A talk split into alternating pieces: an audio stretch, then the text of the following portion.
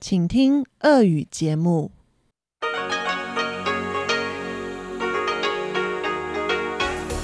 В эфире Международное радио Тайваня.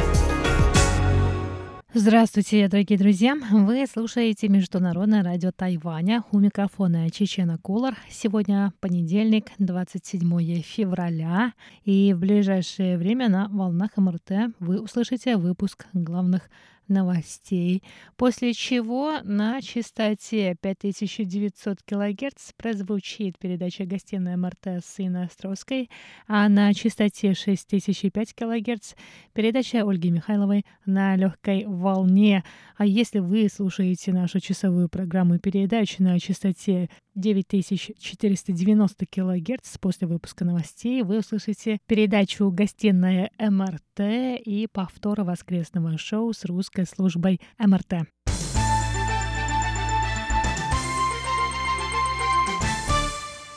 А теперь к новостям. Тайваньский фонд за новую конституцию сообщил сегодня о кончине председателя правления организации Гу Куаньминя. Гу было 97 лет.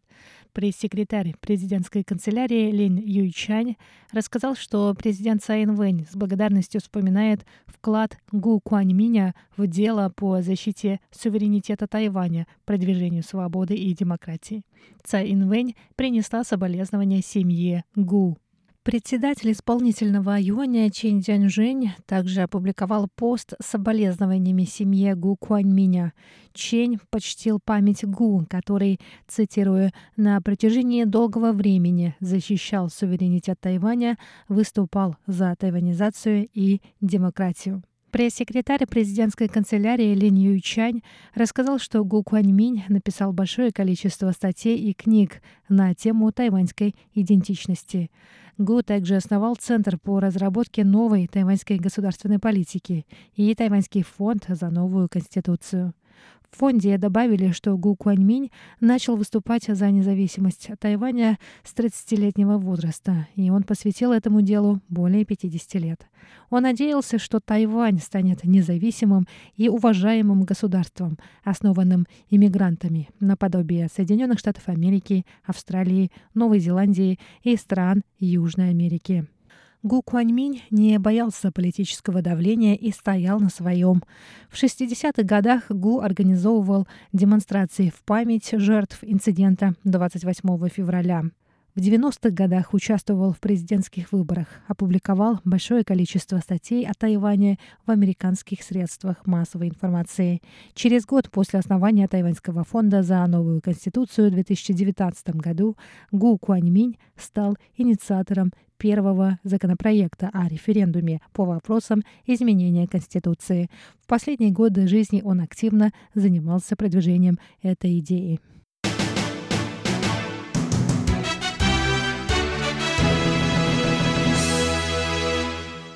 Председатель Демократической прогрессивной партии и вице-президент Тайваня Лай Цинде принес сегодня соболезнования семье скончавшегося главы Тайваньского фонда за новую конституцию Гу Куаньминя.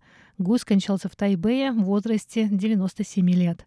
Лай Цинде сказал, что нынешнее руководство страны продолжит дело Гу Куаньминя и будет защищать свободу и демократию. В самой партии добавили, что Гу был заслуженным членом Демократической прогрессивной партии, и он посвятил себя борьбе за суверенитет Тайваня.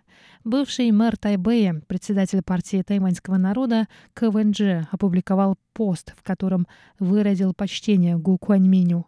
По словам К, помимо политики, Гу уделял внимание культуре, образованию и общественному развитию.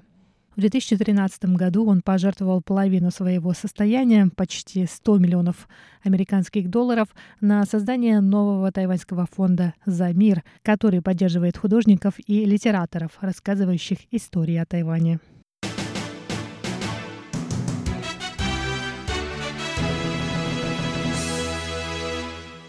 Министр здравоохранения и социального обеспечения Китайской республики Тайвань Ван Бишен провел пресс-конференцию с главой управления медицинского страхования Ши Чунляном и главой администрации по контролю за качеством пищевых продуктов и медикаментов У Сюмэй по вопросу дефицита лекарственных препаратов.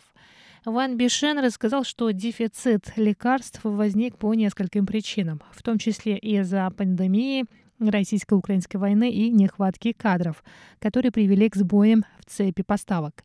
В краткосрочной перспективе предложены два механизма решения проблемы. Администрация по контролю за качеством пищевых продуктов и медикаментов и фармацевтические компании перестроят производственные линии, чтобы повысить объемы производства. Управление медицинского страхования пересмотрит систему распределения лекарственных препаратов. В среднесрочной перспективе Министерство здравоохранения планирует создать учреждение, которое будет совершенствовать цепь поставок медикаментов. В долгосрочной перспективе планируется пересмотреть ценовую политику и стимулировать локализацию производства лекарственных препаратов по патентам.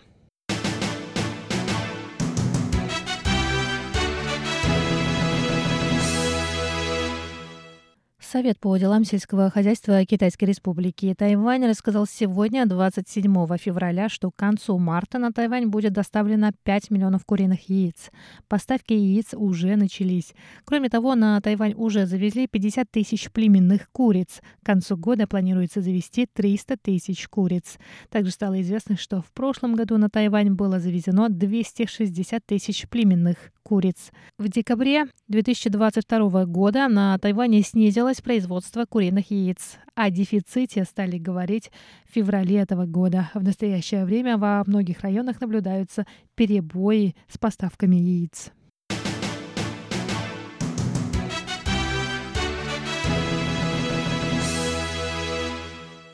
Правительство контролирует подачу воды из резервуаров в южной части Тайваня из-за малого количества осадков в 2022 году.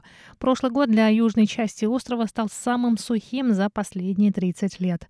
Это может стать причиной нехватки воды в ближайшем времени, сообщили в Управлении водных ресурсов. В прошлом году на юге Тайваня выпало в среднем 1299 миллиметров осадков. Это наименьший показатель за последние 30 лет. В настоящее время время подача воды остается стабильной, но сезона дождей ждать еще достаточно долго. Власти призвали население экономно расходовать воду. Дорогие друзья, это были главные новости понедельника, 27 февраля. Выпуск новостей подготовила Чечена Кулар.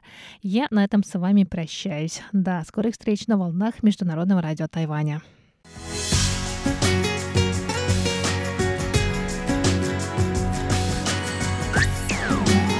Эфире Международное радио Тайваня.